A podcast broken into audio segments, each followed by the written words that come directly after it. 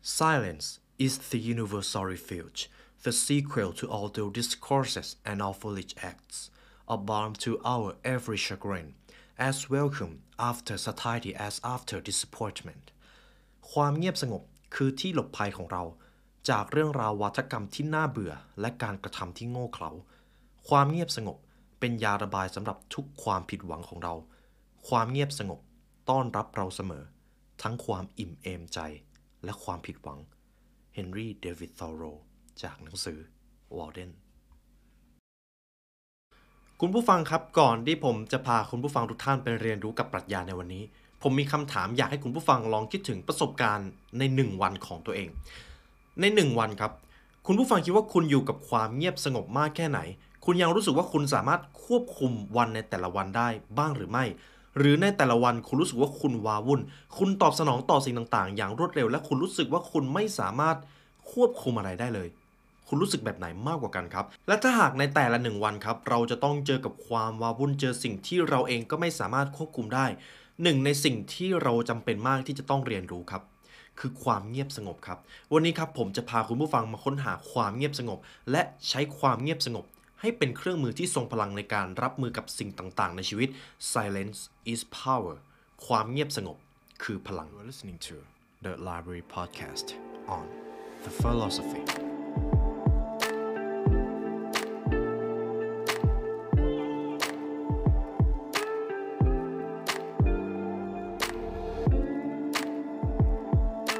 สวัสดีคุณผู้ฟังกันอีกครั้งนะครับ ผมยินดีต้อนรับเข้าสู่ The Library Podcast ในช่วง The Philosophy ครับ ใน episode นี้อย่างที่ผมได้บอกไปในตอนแรกครับ เราจะมาพูดถึงเรื่องของความเงียบสงบ ต้องบอกกันว่าในหนึ่งวันผมเองก็รู้สึกว่ามันจะมีบางวันที่รู้สึกควบคุมอะไรไม่ได้เลย รู้สึกฟุ้งซ่านมาก คุณผู้ฟังเคยตกอยู่ในสถานการณ์แบบนั้น แน่ๆครับ ผมมั่นใจ ผมเลยพยายามที่จะตระหนักรู้ในเรื่องนี้จนมาเจอกับบทความหนึ่งครับเกี่ยวกับเรื่องของ พลังของความเงียบสงบ ต้องบอกก่อนว่าหลายปรัชญาครับมักจะให้ความสำคัญกับความเงียบสงบ ไม่ว่าจะเป็นปรัชญาพุทธปรัชญาเต้าเต๋อจริง ปรัชญาสโตอิก หรือแม้แต่ปรัชญาอื่นๆ จะให้ความสำคัญกับเรื่องนี้มาก แต่คำถามก็คือ แล้วตัวเราล่ะ ให้ความสำคัญกับความเงียบสงบในชีวิตมากขนาดไหนครับ คุณผู้ฟังคิดว่ายังไงครับ ในบทความนี้ครับผมจะพาคุณผู้ฟังมาค้นหาบทเรียนของความเงียบสงบกัน บทความในวันนี้ครับผมนำมาจากเว็บไซต์ Daily Stoic ครับเขาเริ่มกันที่เรื่องของนายแพทย์มิลตันอิริกสันครับจิตแพทย์ผู้บุกเบิก จิตแพทย์ผู้นี้ครับรู้จักวิธีประยุกต์ใช้วิธีการสะกดจิตรูปแบบใหม่ โดยเน้นถึงคุณค่าและความเป็นเอกลักษณ์ของคนคนนั้น หากใครก็ตามรู้สึกว่ามีสุขภาพที่ไม่ดีในด้านของจิตใจ สิ่งแรกที่นายแพทย์คนนี้แนะนำก็คือ ทำให้เขาเห็นคุณค่าและความเป็นเอกลักษณ์ของตัวเอง ในแพทย์ท่านนี้ครับ คุณมิลตันครับถูกเรียกว่าเป็นบิดาแห่งการสะกดจิตสมัยใหม่ ถ้าคุณผู้ฟังได้เรียนรู้เรื่องของจิตวิทยาหรือจิตใต้สำนึกน่าจะคุ้นชื่อของนายแพทย์ท่านนี้ครับมิลตันเอชอิริกสันครับ แต่รู้ไหมครับว่าชีวิตการทำงานจนกว่าเขาจะมาถึงจุดนี้ แท้จริงแล้วเขาเคยผ่านประสบการณ์หนึ่งมาก่อน ซึ่งมันเกี่ยวกับเรื่องของความเงียบสงบ ตรงนี้แหละครับที่เป็น key สำคัญของประสบการณ์ของนายแพทย์ท่านนี้ ย้อนไปในเดือนสิงหาคมปีคศ 1919 ครับ คุณมิลตันเอชอริกสันครับถูกวินิจฉัยว่าเป็นโรคโปลิโอในช่วงอายุ 17 ปี เป็นไวรัสที่ทำให้ร่างกายสุดโทรมและหลังจากนั้นครับโรคนี้ก็แพร่ระบาดไปทั่วสหรัฐอเมริกาในช่วงต้นศตวรรษที่ 20 และมันเป็นเชื้อที่ร้ายแรงมากในยุคสมัยนั้น ดังนั้นนายแพทย์ครับนายแพทย์นิวตันเนี่ยรู้สึกว่า เอ้ยเขาเองอาจจะไม่ได้มีชีวิตรอดแล้วก็ได้ เขาจะต้องอยู่ในภาวะโคม่าครับ ตอนนั้นเชื้อตัวนี้อาจทำให้เป็นอัมพาตได้เลย และสิ่งที่เกิดขึ้นกับนายแพทย์มิลตันครับ หลังจากที่เขาได้รับเชื้อโปลิโอตัวนี้มา หลังจากนั้น 3 วันเขาเป็นอัมพาตอย่างสมบูรณ์แบบครับ นี่คือสิ่งที่เกิดขึ้นกับนายแพทย์มิลตันครับ เขาสามารถขยับตาของเขาได้ เขาสามารถมองเห็นได้ แต่เขาพูดเขามีปฏิสัมพันธ์ไม่ได้เลย ความเจ็บป่วยนั้นทำให้คุณมิลตันจำเป็นต้องเป็นเพื่อนกับความเงียบครับ ทีนี้ผมให้คุณผู้ฟังลองสวมหมวกของนายแพทย์มิลตันดู หากคุณผู้ฟังได้รับเชื้อตัวหนึ่งมาเป็นเชื้อที่ร้ายแรงมาก คุณกลายเป็นอัมพาตไปเลย คุณไม่สามารถปฏิสัมพันธ์กับสิ่งแวดล้อมรอบตัวได้เลย สิ่งที่คุณสัมผัสได้อย่างเดียวก็คือ ความเงียบสงบและการสังเกตการเท่านั้น คุณผู้ฟังคิดว่าหลังจากนั้น คุณจะใช้ชีวิตอย่างไร คุณจะมีกรอบความคิดแบบไหนครับ และมาดูกันว่าสิ่งที่เกิดขึ้นกับนายแพทย์ท่านนี้คืออะไร มันน่ามหัศจรรย์ครับ นี่คือสิ่งที่เกิดขึ้นนะครับ สิ่งที่นายแพทย์ตอบสนองกับเหตุการณ์ต่างๆ เขาเริ่มสังเกตชีวิตในรูปแบบใหม่ อย่างเงียบๆ เพราะเขาไม่สามารถมีปฏิสัมพันธ์กับผู้อื่นได้ สภาพของเขาบังคับให้เขากลายเป็นผู้สังเกตการที่ยอดเยี่ยม เขาสามารถได้ยินในสิ่งที่คนอื่นไม่ได้พูดออกมา เขาสามารถมองเห็น ในสิ่งที่คนอื่นมองไม่เห็น เขากำลังใช้ความเงียบให้เป็นพลังครับ วันหนึ่งครับ ในขณะที่นายแพทย์มิลตันเนี่ยยังเป็นอัมพาตอยู่ เขาได้ฟังพี่สาวเนี่ยพูดคุยกัน ในตอนนั้นครับ คุณมิลตันสังเกตเห็นบางสิ่งบางอย่างก็คือ พี่สาวคนหนึ่งพูดกับเพื่อนของเขาว่า เอ้ย มันเป็นความคิดที่ดีนะไอเดียที่คุณเสนอมา แต่สิ่งที่นายแพทย์สังเกตจริง ๆ ก็คือ น้ำเสียงของพี่สาวคนนั้น สีหน้าแววตาท่าทาง มันไม่ได้ตรงกับคำพูดที่เธอพูดออกมา นายแพทย์มิลตันสังเกตเห็นอวัจนภาษาของคนได้อย่างง่ายดายครับ นี่คือสิ่งที่เกิดขึ้นนายแพทย์มิลตันสามารถสังเกตปฏิกิริยาท่าทางของผู้คนได้โดยที่เขาแทบไม่ต้องให้คนอื่นพูดอะไรเลย เขาเข้าใจสิ่งรอบตัวได้อย่างลึกซึ้งมากขึ้น นี่คือพลังของความเงียบสงบครับ เขาสังเกตสิ่งต่างๆ เหล่านั้นในความเงียบสงบอยู่เสมอ เขาค้นพบวิธีการถอดรหัสการแสดงออกของมนุษย์ โดยใช้ความเงียบที่เคยทำให้เขาเบื่อ มาเป็นเครื่องมืออันทรงพลัง นี่คือตัวอย่างคร่าวๆของความสำคัญของความเงียบสงบครับ มันจึงเป็นเรื่องสำคัญมากทำไมเราถึงควรสร้างช่วงเวลาเงียบสงบให้กับตัวเอง ผมเลยถามคุณผู้ฟังในช่วงแรกว่า ในแต่ละวันคุณใช้เวลาอยู่กับความเงียบสงบมากขนาดไหน และคำถามก็คือ แล้วถ้าหากความเงียบสงบมีประโยชน์ขนาดนั้น เราจะสร้างรูปแบบชีวิตที่มีความเงียบสงบได้อย่างไร ผมตั้งคำถามก่อนที่เราจะไปเรียนรู้ด้วยกันครับ ก่อนอื่นครับผมมีประโยคหนึ่งจาก The Laws of Human Nature ครับ ไม่ใช่ว่าเราสื่อสารไม่ดีเราถึงไม่เข้าใจ แต่เราพลาดมากในการสนทนากับผู้อื่นต่างหาก เราอาจจะพูดเกี่ยวกับตัวเองมากจนเกินไป หรือเราฟังโลกนี้ ไม่มากพอ ในปรัชญาสโตอิกครับ รวมถึงปรัชญาอื่นๆ เขาจะบอกว่าคำพูดของเราหลายครั้งที่มันสร้างความเสียหายได้เพียงใด หากเราพูดผิด หรือพูดแบบไม่ตั้งใจบ่อยเกินไป นี่จึงเป็นเหตุผลว่าทำไมในหลาย ๆ ปรัชญา จึงย้ำถึงความสำคัญของการพูดที่ต้องไต่ตองก่อน และหลังจากนี้ครับ ผมจะพาคุณผู้ฟังทุกท่าน มาเรียนรู้การเห็นคุณค่าและสร้างชีวิตที่มีความเงียบสงบได้ด้วยตัวเองครับ เรามาเรียนรู้ด้วยกัน บทเรียนข้อที่หนึ่งครับ shut up and listen เงียบและฟัง ผมขอนำโค้ดนี้มาให้ครับ we have two ears and one mouth therefore we should listen twice as much as we speak คนเรามีสองหูและหนึ่งปาก ดังนั้นเราควรฟังให้มากกว่าพูด ผมชอบประโยคนึงจากปรัชญาสโตอิกครับที่เขาบอกว่ามันไม่ใช่เรื่องบังเอิญเลยที่เรามีสองหูและมีปากเดียว เพราะเราจะต้องฟังมากกว่าพูด แต่คำถามก็คือ ผู้คนส่วนใหญ่ที่คุณผู้ฟังปฏิสัมพันธ์ด้วยทำแบบไหนมากกว่ากัน รวมถึงตัวเราเอง อันนี้ลองตอบคำถามดูนะครับ หากวันนี้เพื่อนสนิทได้มาหาคุณเพื่อขอคำแนะนำเกี่ยวกับปัญหาชีวิต หากเขาอธิบายปัญหาให้คุณฟัง สิ่งแรกที่เรามักจะรู้สึกก็คือ เราอยากจะโต้ตอบ เราอยากจะตัดสินเขา ทันทีที่เราได้เริ่มวิเคราะห์ปัญหาของใครบางคน เราจะตัดสิน เราจะอยากแสดงความคิดเห็นออกไป ทั้งที่สิ่งที่ควรทำมากกว่า คือการเข้าใจอีกฝ่าย โดยไม่ตัดสิน นี่คือความสำคัญที่ทำไมคุณถึงจะต้องฟัง หากคุณมักจะใช้เวลาส่วนใหญ่ ตัดสินในสิ่งที่คนอื่นพูดถึง คุณจะต้องบอกว่าพวกเขาต้องทำสิ่งนี้ พวกเขาต้องทำอย่างนั้นอย่างนี้ มิฉะนั้นปัญหาของพวกเขาจะยังคงอยู่ ผู้เขียนเขาบอกไว้เลยว่า หากคุณกำลังทำอย่างนี้อยู่ แสดงว่าตลอดเวลาที่ผ่านมาคุณไม่ได้ตระหนักเลยว่า แท้จริงแล้ว ผู้คนไม่อยากได้คำแนะนำจากคุณ เพียงแค่เขาต้องการให้เราฟัง เท่านั้นเอง ผมขอยกสถานการณ์ชีวิตที่คุณผู้ฟังเองก็น่าจะเจอ เวลาคุณไปคุยกับใคร เวลามีใครมาตัดสินสิ่งที่เราพูดออกไป คุณรู้สึกแบบไหนครับ ทั้งที่จริง ๆ แล้ว เราแทบจะไม่ได้ต้องการคำตอบ เราแค่ต้องการใครบางคน มาฟังเราจริง ๆ แต่สิ่งที่น่าเจ็บใจก็คือคนที่ฟังเราจริง ๆ ในชีวิต มีน้อยครับ มีน้อยมาก เพราะอะไร ในปี 2014 ครับวารสารตีพิมพ์ใน International Journal of Listening ครับเขาบอกไว้ว่า การศึกษาพบว่าองค์ประกอบที่สำคัญที่สุดสำหรับความพึงพอใจในการสนทนาก็คือ การฟังอย่างกระตือรือร้นครับ คุณผู้ฟังน่าจะเคยได้ยินคำว่า active listening ครับ การฟังจะมี 2 ประเภทครับ passive listening กับ active listening การฟังคือการเรียนรู้ที่ดีที่สุด การฟังแบบ active การฟังอย่างเข้าใจการฟังโดยไม่ตัดสิน จะทำให้คุณเป็นนักเรียนรู้ที่เก่งกว่าคนส่วนใหญ่ เพราะคนส่วนใหญ่ไม่ได้เข้าใจสิ่งนี้ แสดงความสนใจในข้อความของอีกฝ่าย มีส่วนร่วมกับอวัจนภาษาของเขาการขอให้อีกฝ่ายพูดถึงรายละเอียดมากขึ้น นี่จะกลายเป็นสิ่งที่สร้างเสน่ห์และสร้างวิธีการเรียนรู้ได้อย่างน่าเหลือเชื่อครับ ดังนั้นครับสรุปได้สั้น ๆ เลยก็คือ การฟังมากขึ้น และพูดให้น้อยลง คือสิ่งที่ต้องฝึกครับ ต้องฝึกครับ และเรียนรู้ที่จะเป็นผู้ฟัง เพราะเราแทบไม่ได้เรียนรู้อะไรเลยจากการพูดมากเกินไป บทเรียนข้อที่ 2 ครับ always express positive gratitude แสดงความขอบคุณ ทำไมต้องแสดงความขอบคุณ การแสดงความขอบคุณกับสิ่งที่เกิดขึ้นในชีวิตไม่ว่าจะเป็นในแง่บวกหรือแง่ลบ มันส่งผลต่อ well being หรือความสุขของเราขนาดไหน มาดูข้อนี้กันครับ ผมมีเหตุการณ์สมมุติมาให้คุณผู้ฟังครับ ผมมั่นใจว่าทุกท่านเคยเจอ สมมุติว่ามีใครก็ตามมา toxic มาพูดจาที่ทำให้คุณไม่พอใจมาพูดจาดูถูกความสามารถของคุณ เราควรจะตอบสนองอย่างไรอย่างแรกเลยก็คือทุกวันนี้คุณผู้ฟังตอบสนองแบบไหนครับ แล้วคุณรู้สึกว่าการตอบสนองนั้น คุณทำได้ดีมากกว่านี้หรือไม่ หรือคุณพอใจกับวิธีการแบบนั้นหรือเปล่า ในบทความนี้ครับเขาบอกไว้เลยว่า เมื่อคุณเริ่มสนทนากับคนที่ท็อกซิกใส่คุณ คนคนนั้นอาจจะไม่ได้ใส่ใจหรือสนใจในสิ่งที่คุณต้องการ สิ่งที่คุณต้องทำก็คือ กล่าวขอบคุณครับ สั้นๆ แค่นี้ครับ หลายปรัชญาพูดถึงเรื่องนี้เยอะมาก ขอบคุณกับคนที่ทำให้คุณไม่พอใจ มันคือสัญญาณว่าคุณนั้นเติบโตมากกว่าความคิดแง่ลบใด ๆ ดังนั้นจงแสดงความขอบคุณแล้วเงียบครับ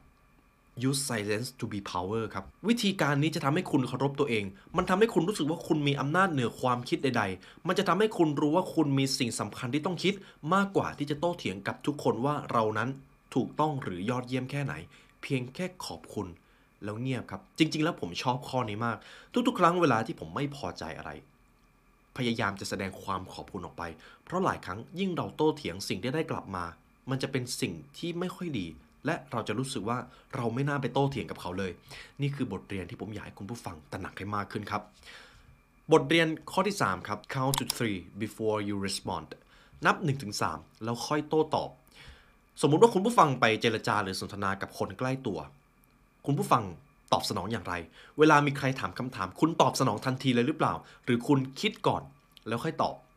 หากผมเอาตามประสบการณ์ที่ผมเจอในชีวิตส่วนใหญ่ก็คือ หลายครั้งที่เรามักจะตอบสนองเร็วเกินไป และการตอบสนองนั้น แทบไม่มีประสิทธิภาพเลย ผมชอบปรัชญาหนึ่งที่เขาเขียนโค้ดนี้ไว้ครับ better to trip with the feet than the tongue สะดุดด้วยเท้าดีกว่าสะดุดด้วยลิ้นของตัวเอง หากคุณผู้ฟังวิเคราะห์ประโยคนี้สั้นๆ มันลึกซึ้งมากนะครับอีพิเททัสครับหนึ่งในคนสำคัญของปรัชญาสโตอิกเขาได้แบ่งการควบคุมชีวิตออกเป็น 2 ด้าน ผมเชื่อว่าคุณผู้ฟังเคยได้เรียนบทเรียนนี้มาแล้ว ก็คือ สิ่งที่เราควบคุมได้ และสิ่งที่เราควบคุมไม่ได้ สิ่งที่อยู่ในการควบคุมของเราเป็นสิ่งที่เกิดจากการกระทำของเราเอง ความคิดแรงจูงใจความปรารถนา รวมทั้งคำพูดครับ กับด้านที่ 2 คือสิ่งที่ไม่ได้อยู่ในการควบคุมของเรา เช่น ชื่อเสียง สถานะทางสังคม และสภาพแวดล้อมที่คุณเกิดมา คุณไม่สามารถควบคุมตรงนี้ได้เลย ฉะนั้นอย่าได้สนใจคำแนะนำนี้สำคัญกับทุกท่านครับ เรามักจะมองข้ามไป ทุกๆ ครั้งที่คุณพบว่าตัวเราอยู่ในวงสังคมอยู่กับกลุ่มคนเยอะๆ หรือในการสนทนาที่จริงจัง อย่าลืมลดความเร็วในการพูด ก่อนที่คุณจะโต้ตอบกับใครสักคน เพราะอะไร คุณต้องพูดช้าๆครับ เพราะยิ่งเราตอบสนองเร็ว สิ่งที่เราตอบสนองออกไป มันมักจะ ไม่ค่อยมีประสิทธิภาพ และมันไม่ค่อยที่จะได้ผลลัพธ์ที่ดีเท่าที่ควร ยิ่งคุณทำทุกอย่างเร็วเกินไป บ่อยครั้งเราจะสะดุดลิ้นของตัวเอง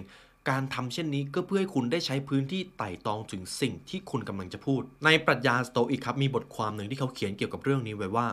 หากคุณมีความเงียบสงบก่อนที่จะตอบโต้เรื่องราวใด ๆ บ่อยครั้งคุณจะพบว่า ตัวเองตอบกลับคำถามนั้น แทบจะทันทีโดยสัญชาตญาณ คุณจะรู้สึกว่าคุณอยากตอบคำถามเวลามีใครมาให้คุณตอบ ทั้งที่ความเป็นจริงแล้ว ก่อนที่เราจะตอบ มันควรจะมีการคิดมาขั้นระหว่างกลาง ไม่ว่าอย่างไรก็ตาม คุณต้องยับยั้งแรงกระตุ้นนั้น และคุณจะพบว่าสิ่งที่คุณคิดเกี่ยวกับการพูดนั้น ส่วนใหญ่ ไม่ควรพูดออกไป ดังนั้นพูดช้าและก็คิดไต่ตองก่อนที่จะโต้ตอบกับการพูดใด ๆ ครับ บทเรียนข้อที่ 4 ครับ use silence to disarm others ใช้ความเงียบเพื่อปลดอาวุธผู้อื่น ผมชอบข้อนี้มากครับ ผมอยากให้คุณผู้ฟังตระหนักถึงข้อนี้มากที่สุดเลย หากให้ผมนำบทเรียนนี้มายกตัวอย่างครับก็คือ ในการสนทนาเรื่องสำคัญ หากเราใช้ความเงียบเป็น เรามักจะได้ข้อมูลเพิ่มเติมกลับคืนมา โดยเฉพาะการเจรจาธุรกิจครับ เราจะใช้ความเงียบเป็นอาวุธได้อย่างไร ในปรัชญาสโตอิกได้แนะนำเรื่องหนึ่งไว้ก็คือสถานการณ์ที่คุณสามารถพบได้บ่อยที่สุดที่ทำให้คุณสูญเสียความสามารถในการสื่อสารคือ การโต้เถียงกับผู้อื่นครับ ทำไมเราถึงไม่ควรโต้เถียงกับผู้อื่น อย่างแรกครับ ยิ่งเราแสดงความเชื่อของเราให้อีกฝ่าย อีกฝ่ายจะไม่รับความเชื่อเรา อีกฝ่ายจะก่อกำแพงที่สูงขึ้น การโต้เถียงจึงเป็นสิ่งที่ทำแล้วสิ้นเปลืองพลังงานมากที่สุด และควรเป็นสิ่งที่คุณทำเป็นสิ่งสุดท้ายในชีวิตด้วย คุณผู้ฟังยังจำช่วงเวลาที่คุณไปโต้เถียงกับคนใกล้ตัวได้ไหมครับ ผลลัพธ์มันออกมาเป็นยังไงครับ ผมให้คุณผู้ฟังตอบกับตัวเองเลย หากให้ผมเดานะครับ ผมเดาว่าผลลัพธ์มันไม่ได้ออกมาแบบที่เราคาดหวัง ในช่วงเวลาที่ตึงเครียดมีอารมณ์ที่รุนแรงสิ่งที่เราต้องการอาจจะไม่ใช่เหตุผล เราต้องการจะเอาชนะ เราต้องการจะแสดงความเชื่อของเราออกไป หรือพิสูจน์ว่าอีกฝ่ายคิดผิด ซึ่งในตอนนั้นแหละครับ เราได้สูญเสียการควบคุมของเราไปแล้ว แล้วเราควรทำอย่างไร เรามาหาสาเหตุกันก่อนว่าทำไมเวลาเราถูกลุกล้ำความเชื่อ หรือเรารู้สึกว่าอีกฝ่ายเชื่อในสิ่งที่ผิด เราถึงอยากจะโต้เถียงออกไปเหลือเกิน หากเอาตามสัญชาตญาณของมนุษย์ครับเขาได้บอกว่า เมื่อมีคนท้าทายความคิดเห็นของเรา หรือพูดบางสิ่งที่เราไม่ชอบ เราจะรู้สึกเหมือนโดนรุกล้ำพื้นที่ครับ แล้วเราก็จะออกไปทำบางสิ่งบางอย่าง เพื่อปกป้องอาณาเขตของตัวเอง มันเป็นธรรมชาติของเรา ซึ่งธรรมชาติส่วนนี้เราควรตระหนักและควรปรับปรุงให้ดีอยู่ตลอดเวลาครับ เพราะการโต้เถียงมันทำลายการควบคุมของตัวเอง หนึ่งในวิธีที่ทรงพลังที่สุดที่จะทำให้คุณรับมือกับความรู้สึกอยากโต้เถียงก็คือ ความเงียบสงบเท่านั้นครับ ใช้ความเงียบครับคำตอบที่ทรงพลังที่สุดคือความเงียบเท่านั้น โดยเฉพาะช่วงเวลาที่คุณอยากจะโต้เถียงออกไป ยิ่งเราโต้เถียง โดยเฉพาะการเถียงเพื่อเอาชนะ มันเป็นสิ่งที่ไร้ประโยชน์ที่สุด เขาจะไม่ฟังคุณ และคุณเองก็จะไม่ต่างอะไรจากพวกเขาเลย หากคุณไม่รู้เท่าทัน และควบคุมตัวเอง เพราะสุดท้ายแล้วครับ ยิ่งเราตอบสนองด้วยความนิ่งสงบมากเท่าไหร่ อีกฝ่ายก็จะยิ่งตระหนักถึงข้อผิดพลาดของตัวเองมากขึ้น โดยที่คุณ ไม่ต้องทำอะไรเลยครับ พูดได้อีกอย่างก็คือคำตอบที่ดีที่สุดสำหรับความโกรธ คือความเงียบครับ คุณผู้ฟังสามารถเอาความเงียบไปใช้เป็นอาวุธของตัวเองได้ ผมพาคุณผู้ฟังมาถึงบทเรียนข้อที่ 5 ครับ forget small talk aim to be meaningful ลืมเรื่องการพูดคุยสิ่งที่ไม่สำคัญ แต่จงตั้งเป้าหมายให้มีความหมาย หากพูดถึงเรื่องของบทเรียนในการใช้ชีวิตให้ประสบความสำเร็จสิ่งหนึ่งที่เขาให้ความสำคัญมากก็คือคำพูดครับ คำพูดในแต่ละวันกำหนดอนาคตของคุณอยู่ เพราะอะไรหากเอาบทเรียนเรื่องของความเป็นผู้นำมาแน่นอนมันเกี่ยวข้องกับความสำเร็จ บทเรียนความเป็นผู้นำทุกเล่มครับ บอกไว้เลยว่า คุณจะต้องพูดเป็นคนสุดท้าย และถ้าไม่จำเป็นก็ไม่ต้องพูดอะไร คุณแค่ต้องฟัง ฟัง แล้วก็ฟัง นี่คือบทเรียนความเป็นผู้นำที่ต่อยอดไปสู่ความสำเร็จ จงเงียบเสียเป็นส่วนใหญ่ หรือถ้าจะพูดก็พูดเฉพาะเท่าที่จำเป็น และพูดเพียงไม่กี่คำ สิ่งที่สำคัญไม่ใช่ปริมาณคำพูดครับ แต่คือคุณภาพ มีบทเรียนหนึ่งในหนังสือ On the Shortness of Life ครับเซเนกาเขาได้เขียนไว้ว่า as is a tale so is life not how long it is but how good it is is what matters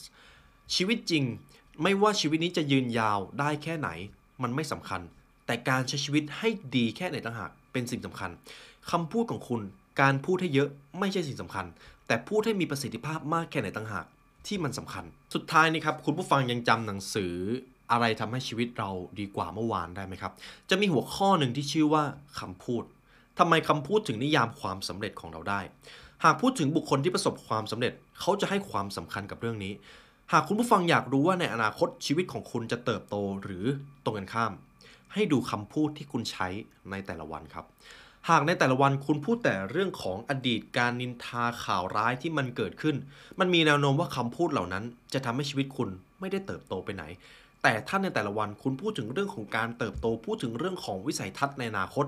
คำพูดเหล่านั้นจะพาให้คุณไปประสบความสำเร็จอย่างไม่น่าเชื่อ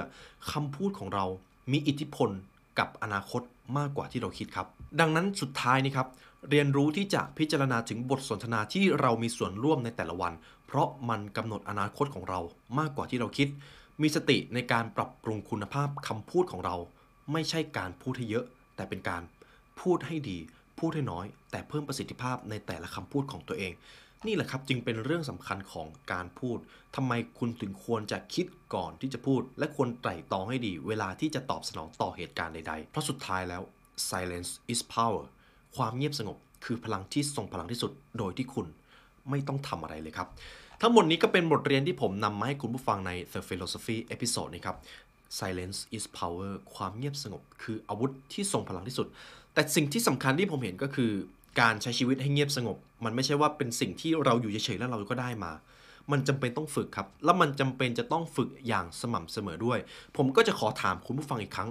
ในแต่ละวัน คุณใช้เวลาอยู่กับความเงียบสงบมากแค่ไหน หรือคุณไม่ได้ใช้เลย แล้วคุณก็รู้สึกว่าคุณไม่สามารถควบคุมสิ่งต่างๆ ในชีวิตได้ สิ่งแรกที่คุณทำได้ และมันควรทำก็คือ สร้างช่วงเวลาความเงียบสงบให้กับชีวิตของตัวเอง นี่เป็นวิธีที่ทรงพลังครับ คุณสามารถเริ่มได้ตั้งแต่วินาทีนี้เลย